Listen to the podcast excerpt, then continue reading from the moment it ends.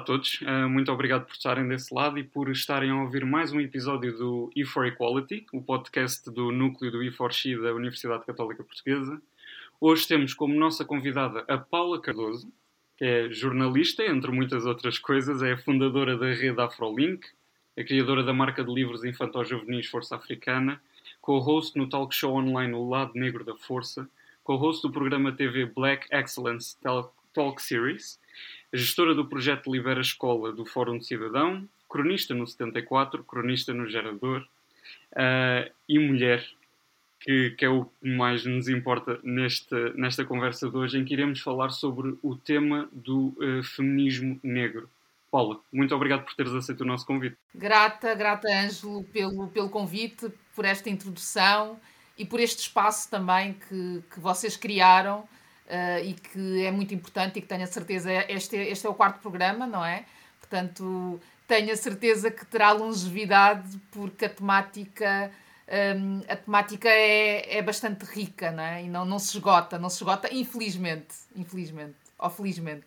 Exato, infelizmente ou felizmente, é isso mesmo. Sim, temos, temos, temos os dois lados, não é? Os dois lados por um lado é bom que falemos, que conversemos sobre, sobre estas questões, mas por outro lado há sempre um, aquele conflito, não é? De estarmos muitas das vezes a falar repetidamente dos mesmos problemas uh, e parece que não conseguimos chegar a uma solução, por muito que, uh, obviamente, tenhamos que reconhecer que volta e meia uh, vamos tendo assim alguns progressos, não é? Ficamos felizes por poder falar sobre estes temas, que há 47 anos atrás não era possível uh, mas ficamos tristes por ainda termos de falar destes problemas. E hoje falamos sobre mais um que é o feminismo uh, negro. E é nesse ponto que eu queria começar, Paula. Para quem não sabe, o que é que é o feminismo negro?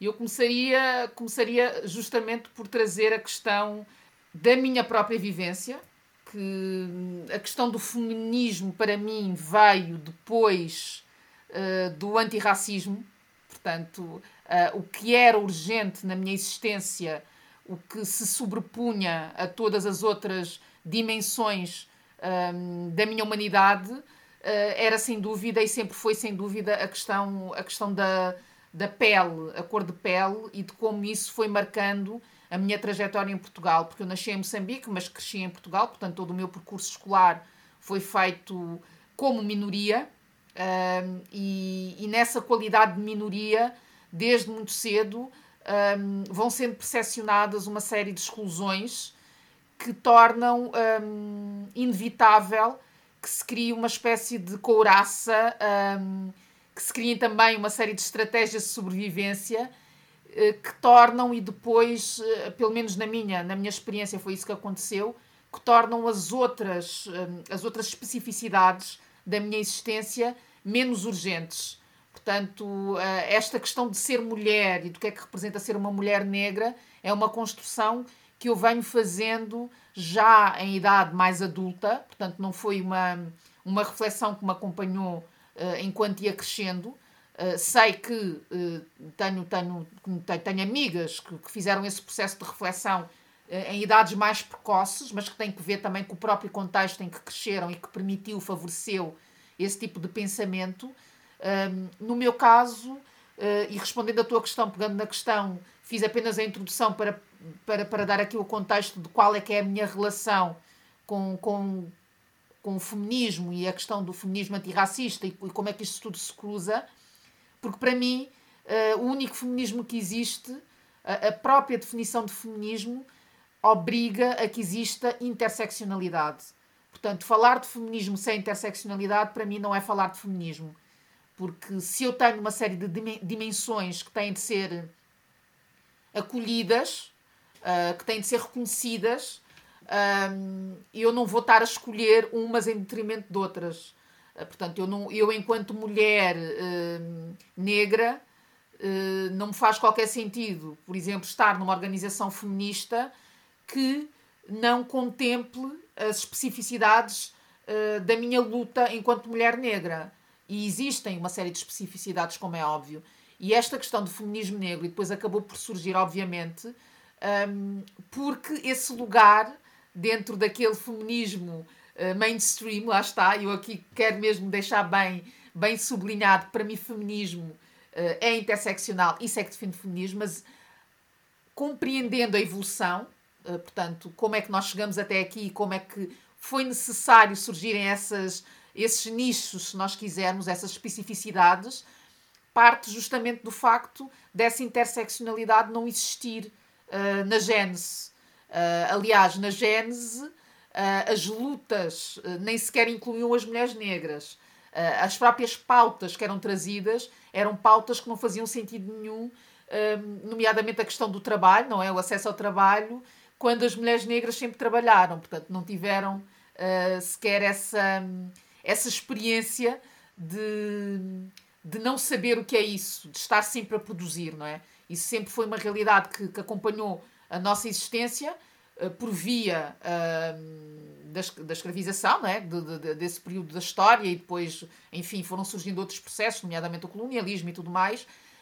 Um, lá está, depois de, de, quando deixamos de ter a escravatura, passamos a ter depois aqui uma, uma via uh, de validação de práticas escravocratas também, um, que, que assentou na manipulação que foi feita por parte da ciência de forma um, a fazer crer, não é? A, a, a legitimar essas práticas, uh, partindo do pressuposto uh, de que existem de facto, de que eh, as pessoas brancas são superiores, portanto, nesta classificação de seres humanos há essa superioridade que é reconhecida a pessoas brancas e todas as outras são numa posição inferior, sendo que nessa, nessa questão da inferioridade eh, as pessoas negras sempre estiveram na base, na base da tabela, na base da pirâmide. Um, e, e todos estes processos, obviamente, foram retirando as pessoas negras desses espaços de, de ação por um lado, ação no sentido de, de luta, eh, portanto, falando na questão ativista, propriamente dita, em como o feminismo surge e em como ele surge retirando as mulheres negras eh, desse, desse lugar, desse lugar de, de existência enquanto mulheres, não é? Tanto mais que quando, se nós quisermos ir à gênese de como é que começa, quais é que são os primórdios do feminismo negro, não é? Um, acabamos por ir aos Estados Unidos e depois ter, ter, ter a questão do, do discurso um, da Sojourner Truth, que é, que é o do e não sou eu mulher, não é? Um, que é justamente, que parte justamente dessa, desse questionamento do porque isto, isto passou-se num, num evento que era, que era um evento masculino ou com uma, com uma forte presença masculina aliás, que era um evento realizado por, por homens, até porque naquela, naquela altura não, não havia outro tipo de, uh, de possibilidade sequer. E, e neste, neste contexto há, digamos que, uma um, ocupação do espaço por um grupo de mulheres, no sentido de apresentar uma série de reivindicações. E, e neste contexto, um, as reivindicações que são apresentadas são reivindicações que retiram completamente um, as mulheres negras uh, da equação. Portanto, tudo o que está ali a ser pedido um, não contempla essa existência, não é? Uh, mais uma vez a questão da desumanização. Um, então este, este, este discurso um, que isto foi em, no século no século no século XIX que isto aconteceu um, da, da, da Sojourner Truth que, que que, que, tem esse tal discurso do e não sou eu mulher, que é justamente para frisar, para sublinhar uh, esta, esta necessidade de se reconhecer uh, essa presença, de se reconhecer esta diversidade, uh, de se reconhecer que não existe um conceito universal, não existe uma mulher universal, nesse, nesse sentido de que não é possível estarmos aqui a falar do feminismo, tanto mais que existem que existem algumas abordagens sobre os feminismos, portanto, arranjar aqui uma pluralização uh, destas abordagens, justamente para reconhecer logo ali na definição, uh, no título que se está a dar, que uh, existem múltiplas diversidades aqui um, ehm, nesta questão do feminino. Um, ehm, e, e, e, a negritude, naturalmente, é uma dimensão muito importante, muito importante dessa, dessa, dessas lutas, dessas lutas que vão sendo, que vão sendo travadas. Uh, e cá em Portugal, essa, essa presença do feminismo negro é algo muito mais recente. Uh, aliás, todo o movimento negro, conforme, conforme basta, basta nós uh, estarmos um bocado atentos uh, àquilo que tem acontecido, o movimento negro, de uma forma mais uh, audível, se quisermos, é algo recente, é algo relativamente recente. e dentro desse, desse contexto de, de, de movimento negro e depois de feminismo negro, ele tem, tem surgido sobretudo por via de associações. Portanto, associações, temos a, a FEMAFRO, temos o Imune, e depois temos alguns coletivos que, não sendo associações que surgiram, como mais recentemente o, o, o coletivo das mulheres negras escurecidas, ou, ou melhor, das mulheres escurecidas, eu agora já, já, já nem sei dizer o nome, se é mulheres negras escurecidas ou se é mulheres. Acho que é mulheres negras escurecidas mesmo. Porque depois parece que é, que, é, que é um contrassenso, mas não é porque tem que ver com o escurecer práticas, o escurecer uh, o pensamento, porque não é pelo facto de se ser negro que essa desconstrução está feita. Uh, existe um caminho, obviamente, que acaba por ser inevitável de ir ao encontro desses questionamentos e dessa construção identitária, uh, porque nós crescemos, para quem cresce em Portugal, nós crescemos num, numa, numa sociedade que não que não confrontou o seu passado, não não curou, não, não cicatrizou aquilo que tinha para cicatrizar, portanto a ferida do colonialismo continuou muito aberta, uh, um, essa ferida histórica está muito presente uh, e, e ela e depois acaba por estar uh, por se manifestar ou por doer muito numa série de contextos, nomeadamente na escola, não é? Portanto, a escola é um meio que, que acaba por uh, contribuir para essa um, perpetuação de uma série de apagamentos históricos um, que faz com que as pessoas negras em Portugal, um, portuguesas também, que é preciso existir esse reconhecimento, portuguesas e não portuguesas, que queiram fazer esse processo de resgate uh, da sua história, da sua ancestralidade, têm obviamente que lidar com uma série de forças de bloqueio, uh, no sentido de que não é, não é, não é fácil aceder a essa informação. Ela está muito encriptada, quando ela existe, está muito encriptada, um, tanto mais que, um, digamos que aquela, aqueles que foram os avanços de narrativa em relação a esse, a esse passado, avanço de narrativa no sentido de construção da memória negra, acabaram por se produzir de uma forma bastante inesperada. Ou seja, portanto, temos investigadores, temos académicos que no processo de pesquisas e depois se vão cruzando com elementos que numa fase seguinte e depois vão tentar um, aprofundar. E foi dessa forma que nós tivemos acesso, por exemplo, eh, à reedição do jornal O Negro, que é um documento muito importante, porque nos permite justamente perceber que, que estas lutas eh, que estas reflexões um, ehm, não começaram, obviamente, agora. Obviamente, nós temos esta consciência que a história não começa connosco, portanto, cá, cá, cá todo um passado que nos precede, mas quando uh, todo, todo o nosso percurso é feito sem esses elementos, sem essas referências, é muito fácil nós criarmos uma ideia de que elas não existiram. Por isso é que é tão importante que, mesmo que seja apenas agora, que, que, essas, que essas peças uh, estejam a aparecer e que nos permitam, de facto, um, ehm, construir também a nossa memória, ou homenagear a nossa memória, um, ehm, que, que, que, obviamente é diferente uh, da memória dos portugueses brancos, um, e, e, essas diferenças, de facto, merecem ser acolhidas. Uh, e merecem ser acolhidas também, obviamente, considerando a participação feminina uh, que, que, também existiu, mas que depois lá está, até, até pela própria. Uh, pelo próprio funcionamento do sistema patriarcal e tudo mais, essa presença por si só já seria naturalmente invisibilizada, silenciada, quando nós estamos a falar de mulheres negras, mais ainda. Portanto, é mais uma camada de, de opressão que é exercida uh, sobre esses corpos, não é? Porque não é só o ser o corpo feminino, é ser o corpo feminino e negro. Portanto, é, é uma dupla é, é, é uma dupla, dupla opressão que é, que é exercida pelo sistema e depois se estivermos a, a acrescentar a estas duas dimensões ainda uma orientação uh, sexual que não é normativa, pior ainda, não é? Se estivermos aqui a falar de identidades de género não binárias, pior ainda. Por isso é que eu trazia aqui a questão da interseccionalidade.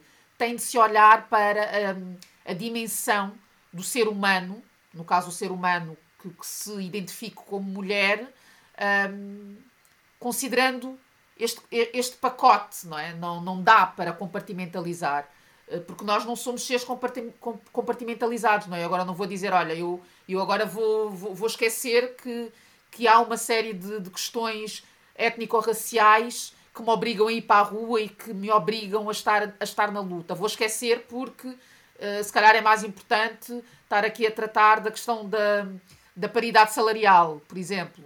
Uh, e, e, não é nesse ponto que estamos, não é nesse ponto que estamos, e, e é mesmo muito importante que o feminismo seja hum, tratado com esta, com esta amplitude, pelo menos na, na minha perspectiva. Não faz sentido nenhum uh, que de facto façamos, façamos estas, estas segmentações.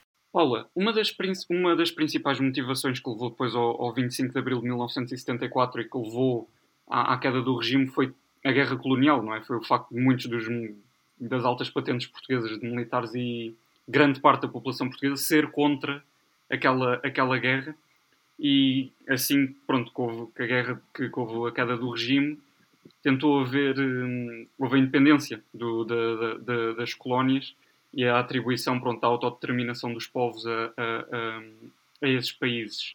Ah, de que forma é que ainda falta lidar, que a, que a sociedade portuguesa ainda tem que olhar para essa história e aprender mais, porque de facto ainda não aprendemos o suficiente, como disseste. Ainda há uma disca muito recente que ainda não sarou completamente e que ainda temos que falar sobre ela, ainda temos que lidar com ela. E de certo, como é óbvio, tem uma grande influência no feminismo negro em Portugal e, e tem que ser falado, não é? Olha, Anjo, tu estás a trazer a questão do 25 de Abril e, e grata por trazeres essa, essa, essa referência, porque é de facto muito importante, porque é, uh, acaba por ser uh, um marco uh, histórico, não é? Que, que, que, acaba por, na perspectiva portuguesa, não é? Até tu, trouxeste aí o, o termo, tu, já não me lembro se tu disseste a guerra colonial, creio que sim. na minha memória, portanto, isto aqui, obviamente, a história temos a história, depois há quem conta a história, e depois, em função de quem conta a história, temos uma determinada narrativa. E aqui o ponto é, eu na minha memória, eu não falo em guerra colonial, eu falo em lutas de libertação. Porque nós vivemos lutas de libertação eh, nos nossos países africanos e eu também deixei de falar em colónias, eu falo em territórios ocupados. Portanto, há, há, há essa... Hum, há esse confronto de narrativas, se quisermos, hum, de memórias, que não é feito. Não é feito Hum, eh, de uma forma coletiva. Portanto, individualmente, eh, há pessoas que, que, vão fazendo esse caminho, portanto, eu vou fazendo esse caminho.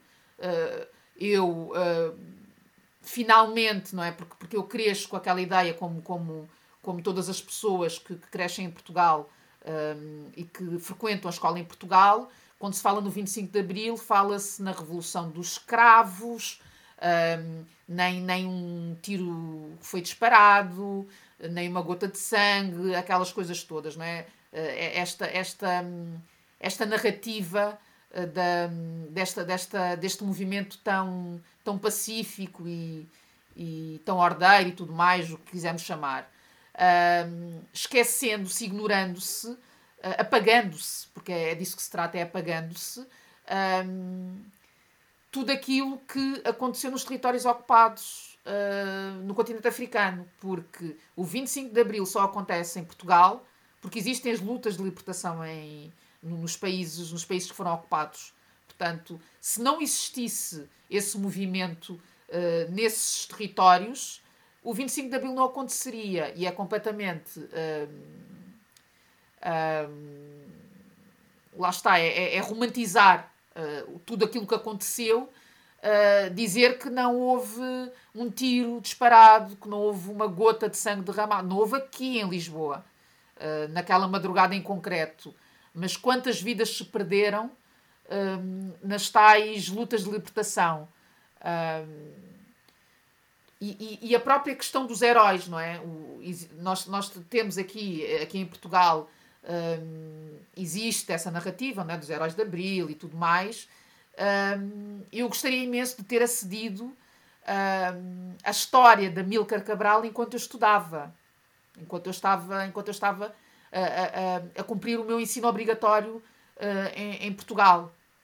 Isto não aconteceu, portanto, a Milcar Cabral, que é hoje reconhecido a nível mundial uh, como um dos maiores líderes de todos os tempos. Uh, em Portugal, uh, se, formos, se formos perguntar a esmagadora maioria das pessoas, não sabem quem foi Amílcar Cabral. O nome provavelmente não diz nada.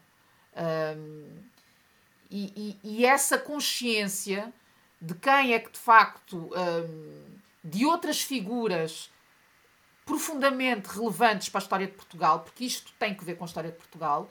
Esse reconhecimento tem de ser feito e não está a ser feito. Portanto, tu perguntavas, um, eh, falavas, trazias aqui a questão de, deste, deste olhar para o passado que, que não existe, uh, não existe de maneira nenhuma. Portanto, existe esse apagamento, existe aqui uma, uma manipulação da narrativa histórica, um, existe aqui um, uma dificuldade também de uh, acolher outras vozes, lá está, acolher esta memória que eu estou aqui a trazer, uh, que é uma memória que, que é indissociável da história de Portugal e que, no entanto, não é, não é minimamente uh, sequer ouvida. É? Nem, nem sequer existe esse, esse lugar de reconhecer que está aqui para depois poder haver aqui algum processo de reparação. E quando eu falo em processo de reparação neste contexto em concreto, falo de não só da questão da ocupação do espaço público, com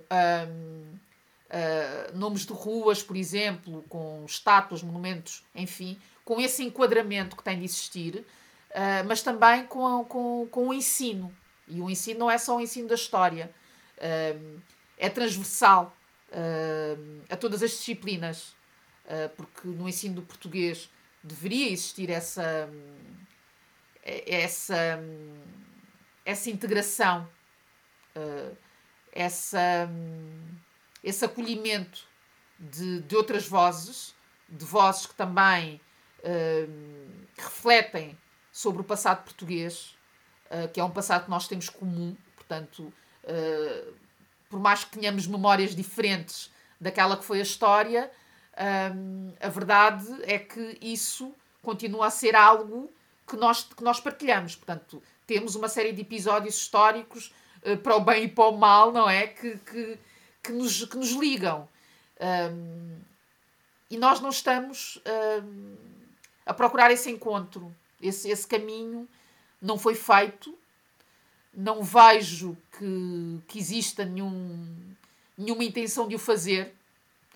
Uh, pelo menos se ela existe, não, não é não é, não é algo que, que, seja, que seja evidente, pelo menos não para mim, até porque sempre que se quer trazer este tipo, ou sempre que se traz este tipo de discussão para, uh, para a praça pública ou para a praça mais pública, uh, para o espaço mediático, nomeadamente, uh, surgem logo uma série de, de vozes bastante ruidosas no sentido de abafar sequer a conversa. Portanto, não, não, não chega a haver uma evolução desta conversa, porque há, há sempre uma, uma, uma série de, de, de pessoas, de figuras que têm uh, espaço, bastante espaço e influência, que, que depois começam, gritam, começam logo a gritar, uh, uh, querem reescrever a história. não podemos olhar para o passado nesses termos e isto muito a propósito da, da discussão sobre as estátuas que tem, que tem acontecido mais uma vez, que noutras realidades uh, essa discussão vai acontecendo, com todas as dores associadas, porque elas obviamente estarão presentes. Uh, em Portugal uh, há uma resistência em fazer essa discussão. E, e, é uma resistência que, do meu ponto de vista, tem muito, está muito ligada uh, esta, tal, esta questão da, da, da, tal narrativa que se criou, desta versão da história, da história de Portugal. O próprio hino, não é? O próprio hino fala nos heróis do mar, portanto, como é que agora nós vamos ousar uh, falar em criminosos do mar uh, e não em heróis do mar? Uh, portanto, toda esta, toda esta discussão e que eu acho que deveria ser tida de uma forma séria, porque eu, quando trago estas reflexões, eu não as trago no sentido de achar que se pode passar uma borracha sobre os acontecimentos, mas hum, com a convicção de que nós sabemos mais hoje, sabemos fazer melhor e que com o entendimento que temos hoje não podemos aceitar que a narrativa continue a ser a mesma. Não podemos aceitar que os manuais escolares das mais variadas disciplinas continuem uh, a não refletir a diversidade da sociedade portuguesa e do passado português. Uh, que se continua a ignorar, que se continua a ignorar a matança de uma série de, de, de povoações, que se continua a ignorar massacres, uh, enfim, toda, toda esta narrativa uh, do Portugal que deu novos mundos ao, ao, ao, mundo é uma narrativa que é, que é construída um, em sangue. É muito sangue, é muita pilhagem, uh, é muita destruição. E isso é preciso ser reconhecido. Uh, e é um apagamento que não, se, não é apenas um apagamento uh, no presente, que obviamente vem do passado, portanto, e que se vai renovando, esse apagamento vai-se renovando, mas é preciso terem atenção do o apagamento que foi implementado ne, nesses próprios territórios que foram ocupados, nesta impossibilidade que, que, que as populações tinham de serem aquilo que são, porque esse direito uh, foi-lhes retirado. Portanto, os portugueses chegaram uh, a pretexto de, de, de, de agendas civilizatórias, portanto, uh, forçaram esses apagamentos de coisas tão elementares quanto a própria identidade. Portanto, as pessoas, as pessoas desses países, portanto estamos a falar dos países que foram ocupados por Portugal, uh, tiveram de abdicar inclusivamente da sua identidade para adotar nomes uh, portugueses. Portanto, isto aconteceu. Uh, as línguas nacionais que foram, que, que foram proibidas, portanto, falar, conservar essa, essa, essa identidade era, era um ato de subversão, era, era, era criminoso, enfim. toda essa consciência dessa dessa intervenção de Portugal não existe. Portanto, estes são, são elementos que eu adquiri já em idade adulta, quando senti necessidade de ir à procura hum, dessa minha pertença, é? que ela existe e que uh, durante toda a, minha, toda a minha existência, por muito que em minha casa, na minha família, se falassem de referências moçambicanas, hum, eu não tinha acesso a manuais, a materiais que me permitissem aprofundar para além daqueles nomes que eu ia ouvindo assim de uma forma bastante uh, esporádica em casa, sem, sem aprofundar, sem aprofundar quem eram e o que é que fizeram, qual é que foi o contributo histórico que tiveram. Uh, isso é muito importante, como é óbvio, para, para, para os portugueses negros, porque uh, nós não somos ou não temos um, aquele lugar, ou aquele não lugar, porque é, é mais de não lugar que, que, de, que, se trata e que temos de falar, este não lugar uh, que, que, que, nos é atribuído um, e depois acaba por uh, ser de alguma forma internalizado, portanto, nestas construções que o próprio sistema vai produzindo em nós, em todos nós, uh, independentemente da pertença, porque estamos todos a ser educados estamos todos a ser programados desta forma, é natural que, eh, a menos que tenhamos eh, ferramentas eh, para desconstruir todo o discurso que é feito, eu, obviamente, quando estou a crescer, eu considero que o, livro e o professor um, são fonte de conhecimento. Eu não vou achar que o, que o livro está errado. Jamais, não é? Isto, isto não faz sentido nenhum. Portanto, essa, esse aceitar de que aquilo é assim um, é tremendamente prejudicial para uma parte da população, que nós não sabemos que dimensão tem, não é? Porque, como não temos dados étnico-raciais, outra dificuldade que existe e que, e que tem que ver com, com não se querer reconhecer que, que existem desigualdades uh, na, na sociedade portuguesa que, que não se explicam apenas com as diferenças de classe, porque depois há muito este discurso.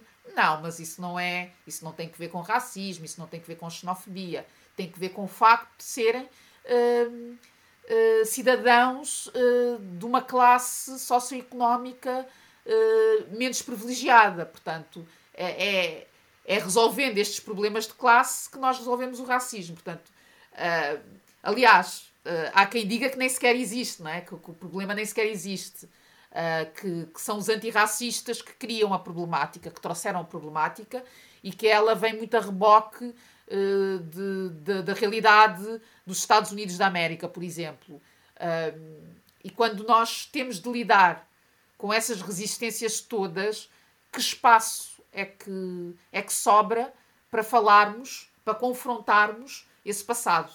Paulo, ao longo desta, desta conversa há várias perguntas que me têm surgido na, na, na, na cabeça, mas uma, uma ideia, e tu falaste disto logo no início e ficou muito marcado, porque lá está, a minha situação é completamente diferente e por isso é que eu gosto tanto de perguntar e de conhecer uh, uh, das outras pessoas. Paula, tu falaste que falaste em técnicas de sobrevivência que tiveste que adquirir e aprender primeiro por seres negra e depois tiveste mais tarde de utilizá-las, não é? E adaptá-las ao facto de seres não só negra, mas uma mulher negra. Que, que, que processo é que foi de, deste também do, de perceber esta dupla camada de opressão que tu também falaste? Uh, ah, um, e de que forma é que sobra espaço para outra coisa sem ser lutar contra esta opressão, não é? Porque é, é uma dupla camada de opressão. É racismo e é, e é o patriarcado e, o, e, o, e tudo isso numa só pessoa, não é? E depois lá está, sem falar depois da orientação sexual e isso tudo. Pois, eu, eu a esse nível, a esse nível pelo menos, não foi, não foi uma escolha, não é? Pronto. Eh, claro. mas mas sou, sou hetero, portanto, não, não, não sofro dessa opressão também. Um, também, mas, também. Exato. Mas tu trazes um excelente ponto, que é, um, que é, que é uma, uma reflexão que eu faço imensas vezes. Faço eu na minha, na minha história, faço com outras pessoas negras, nomeadamente mulheres, hum, que tem que ver com o que é que sobra, não é? Uh, e, e, com, essa, com essa questão do nós precisamos de celebrar mais, de nos celebrarmos mais. Uh, nós precisamos trabalhar muito a parte afetiva. Uh, e precisamos todos de reconhecer que estas vivências uh, provocam trauma, elas são traumáticas. Portanto, há aqui uma série de, de, de, mecanismos e de. Há aqui uma hipervigilância que é muito natural. E eu vou dar um exemplo. No outro dia fui. estava estava num, num, café, portanto, está frio nesta altura, não é? estamos no inverno. Um, Uh, mas eu queria estar, queria estar na esplanada, até porque estava, estava, estava um sol, embora aquilo não, não, fosse um, uma esplanada muito, muito soalheira, mas em todo caso queria, queria aproveitar um bocado de sol. E, mas e depois já estava frio e eu tentei, tentei ficar no interior.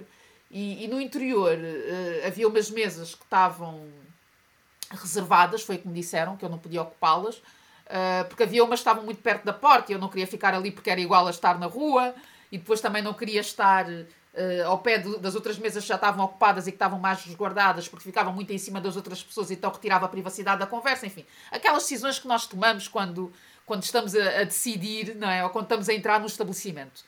Um, Pediram-me certificado, não é? O certificado eu mostrei, portanto, uma coisa, um, um, um pressuposto que é, que é exigível, não é? Portanto, não, não foi nada, não, não, não achei nada de extraordinário. Mas e depois disseram-me que a mesa, que a mesa, que aquelas mesas estavam, estavam reservadas e que não dava. Então eu fui para a esplanada e fiquei na esplanada. Depois entrou um casal de turistas, eu estava sozinha. Entrou um casal de turistas um, e sentou-se nas tais mesas. E, e, a questão é, antes sequer de existir esse movimento deles se sentarem, hum, eu já estava com as minhas antenas ali ativas. Porque eu já passei por N situações em que isso aconteceu.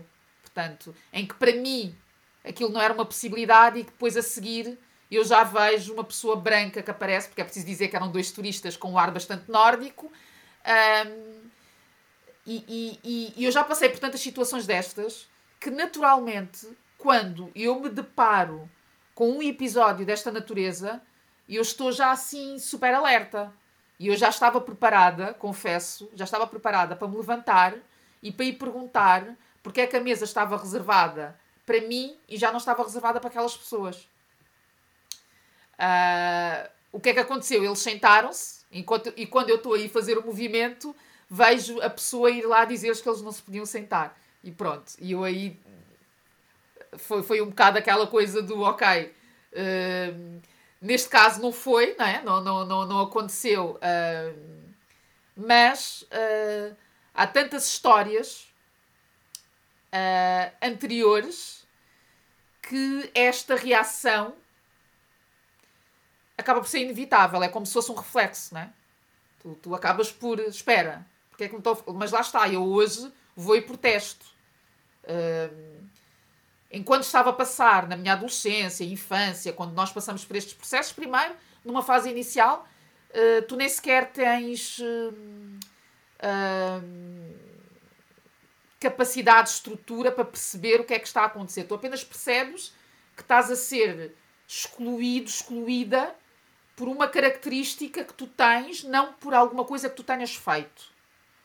E isso, obviamente, cria em muitas crianças negras uma rejeição hum, as suas características, não é? Porque se eu percebo que tenho alguma coisa que me exclui, dificilmente eu vou aceitar aquela coisa que me exclui, porque eu quero pertencer, toda a gente quer pertencer, portanto, todos nós queremos fazer parte de alguma coisa. Um, e à medida que vamos crescendo, estas situações, infelizmente, vão se normalizando, porque é isso que acontece. Isso, isso é outro mecanismo de sobrevivência. Porque se nós estivermos a falar sempre disso, porque eu recordo, por exemplo, quando fui para a escola, é natural que, ao voltar para casa, tendo acontecido aquelas situações de me chamarem nomes, que eu partilhasse isto com, com a minha mãe, com o meu pai, o que fosse. Ah, na escola fizeram isto, fizeram aquilo. Um, e normalmente os nossos pais dizem-nos sempre um, ou para responder qualquer coisa, ou então é do género: olha, estuda, uh, tu tens é de ser muito melhor do que eles. Uh, isso vai sempre acontecer. Pronto, é, é um bocado, é um bocado aquele, aquele, aquele discurso que é obviamente para nos proteger, não é? Porque uh, por um lado é para não estar e eu consigo perceber, não é? Hoje, olhando para trás, consigo perceber que, que era para nós não estarmos presas, e eu estou a falar no feminino porque eu tenho duas irmãs, para nós não ficarmos presas uh, àquela realidade, reféns de, de, daquele contexto de discriminação, uh, para de alguma forma arranjarmos aqui uma forma de dar a volta, arranjar um método, ferramentas para lidar com aquilo e seguir em frente. Só que o problema é que o lidar com isso e seguir em frente sempre foi muito coloco um tampão na, na emoção. Portanto, nunca foi algo que, que fosse de facto confrontado. E, e, por isso é que depois acaba por causar uma série de, de questões de insegurança, falta de amor próprio, falta de autoestima, portanto, porque isso vai-se recalcando, vai-se recalcando e a pessoa vai se encolhendo. A verdade é que a pessoa vai se encolhendo. E eu, a nível de estratégia de sobrevivência, por exemplo, um, além de, no nosso ambiente familiar, deixarmos de partilhar estas coisas, não é? Já é uh, business as usual, não é? Quer dizer, já onde é que está a novidade? Eu, se for todos os dias para casa contar isto, é como se a minha vida familiar depois só, só girasse em torno destes episódios. Então nós habituamos também a já não levar aquilo para casa, a normalizar, o que é, obviamente, um, uh, um reforço da violência, não é? Uh, nem sequer existir esse espaço de fala, de desabafar, de partilhar, de chorar, se tiver de ser para chorar, de gritar, se tiver de ser para gritar. Portanto, qual é que foi uma das estratégias de sobrevivência também, que também é muito penosa, foi a questão dos estudos.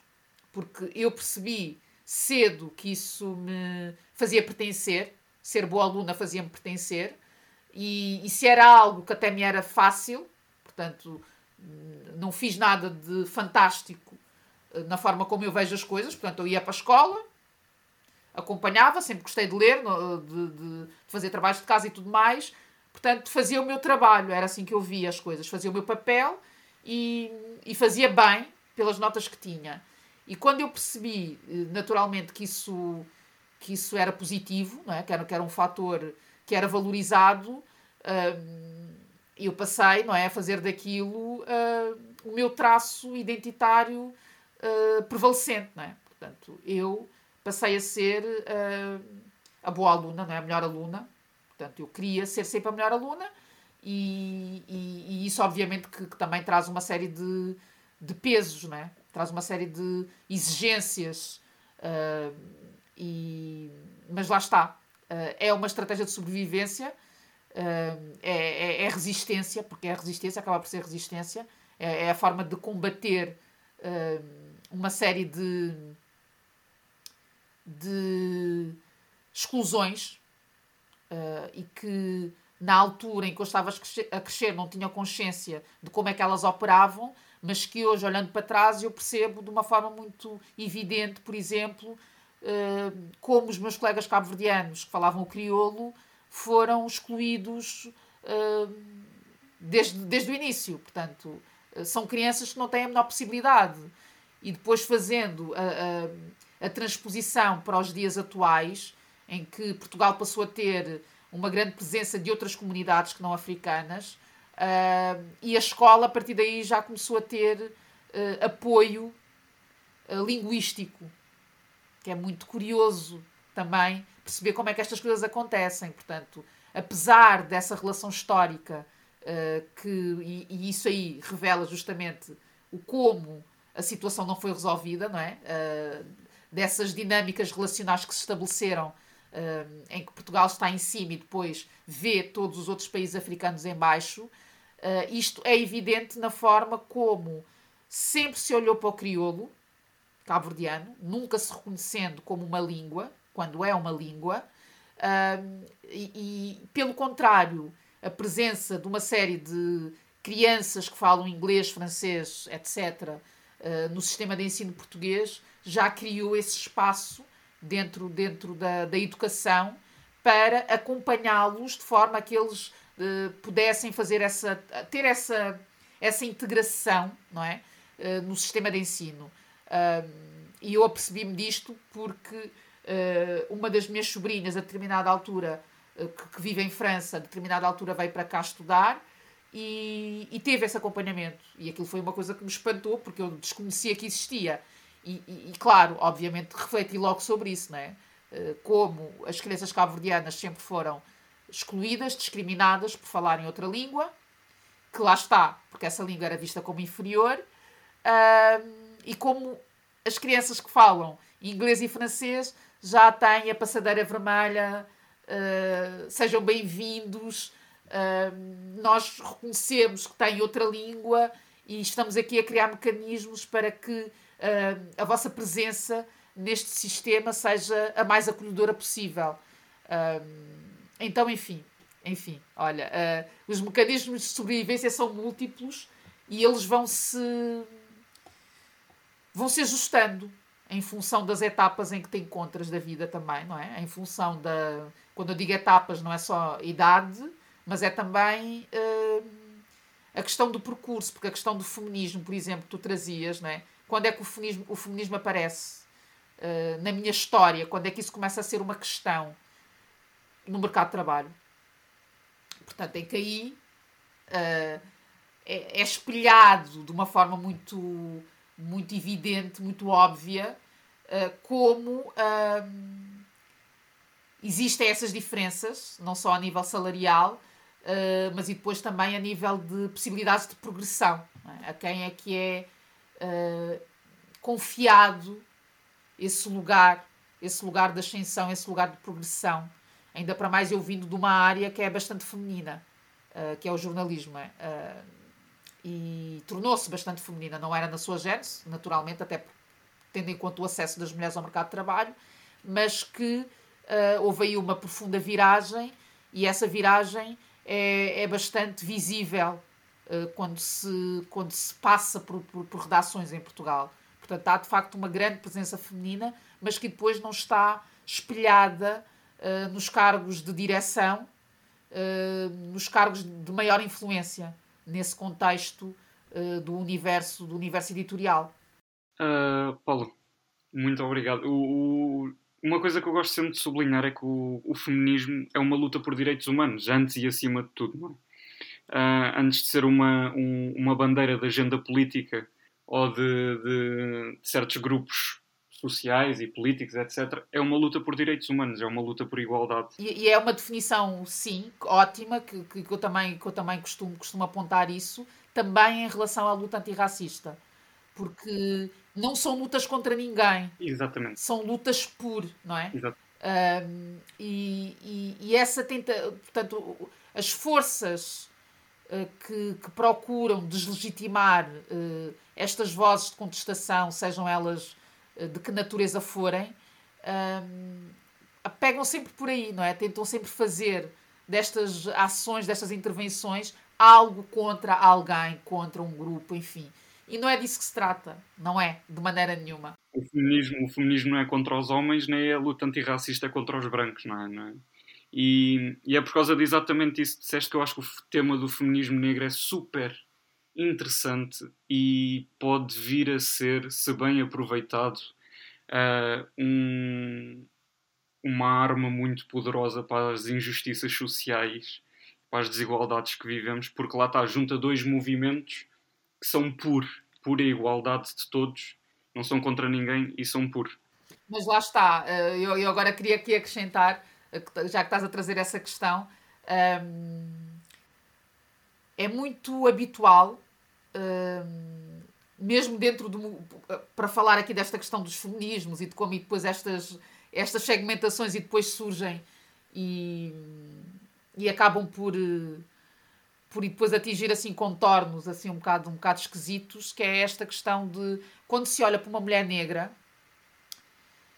e quando se está a organizar um evento, por exemplo, um evento feminista, uh, a tendência em Portugal, a prática em Portugal, não é a tendência, é a prática em Portugal, é uh, integrar estas mulheres negras em painéis que têm a ver com a questão racial.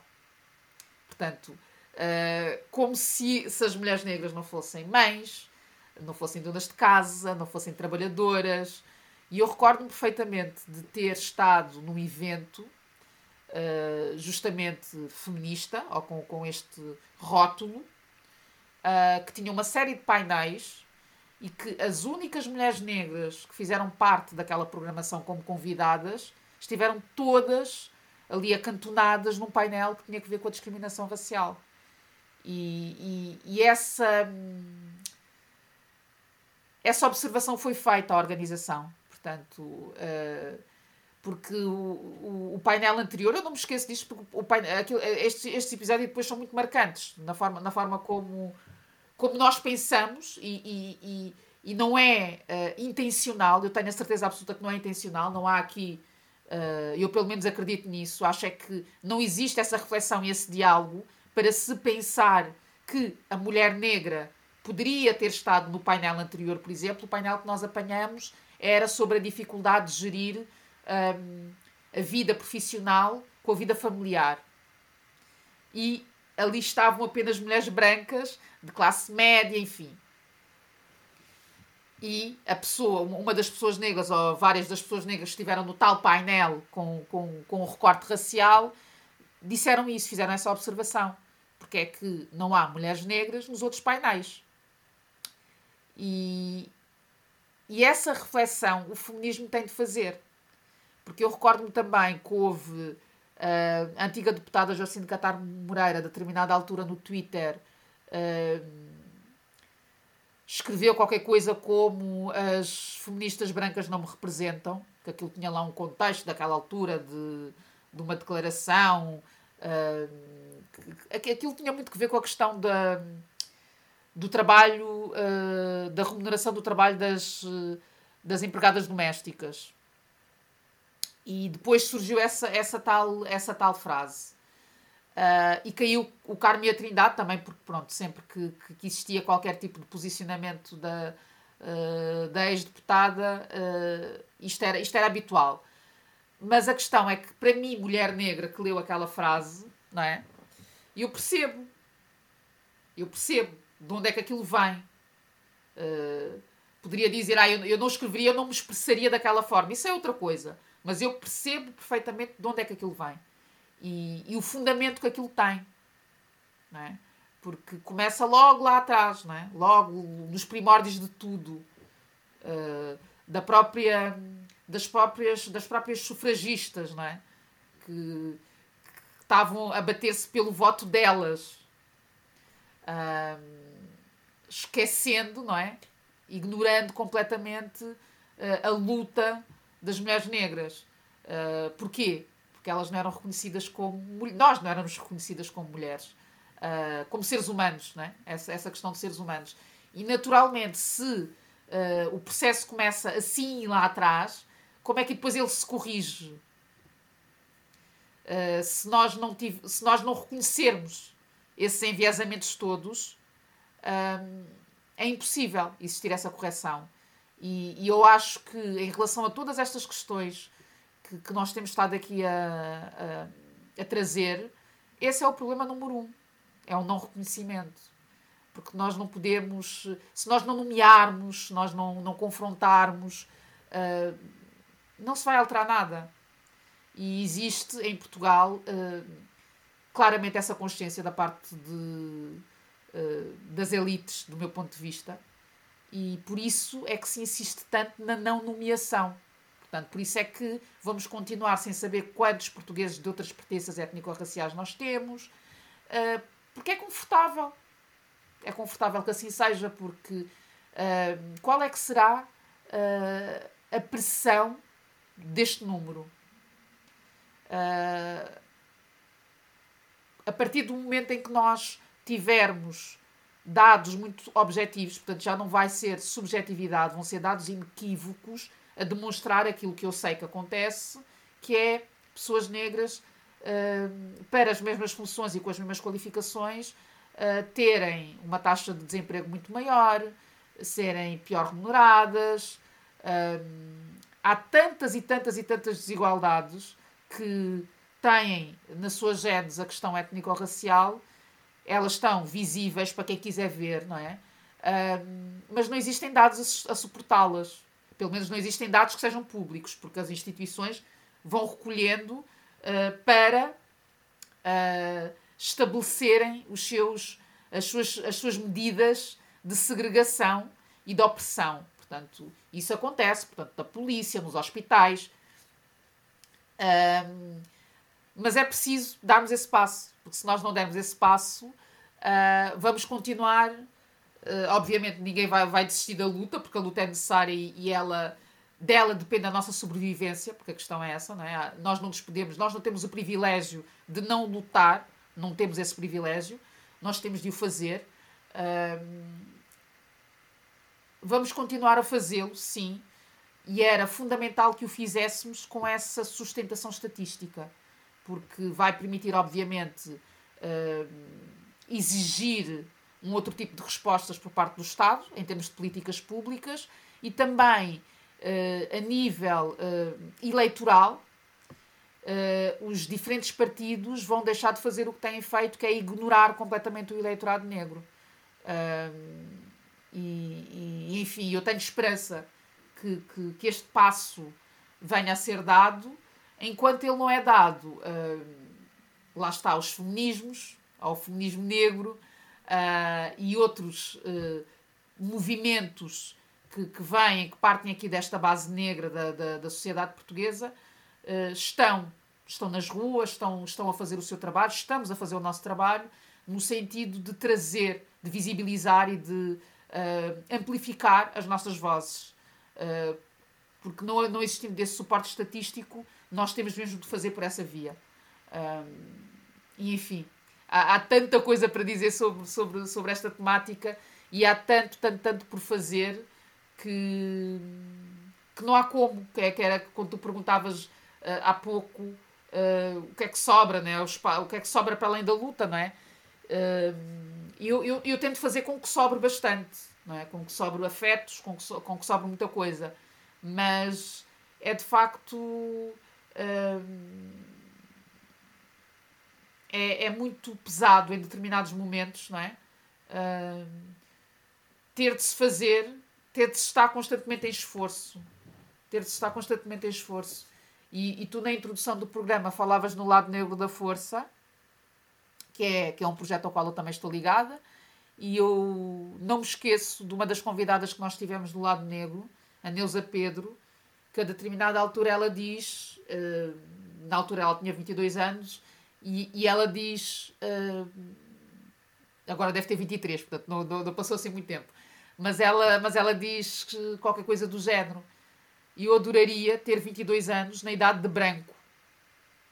Na idade de pessoa branca.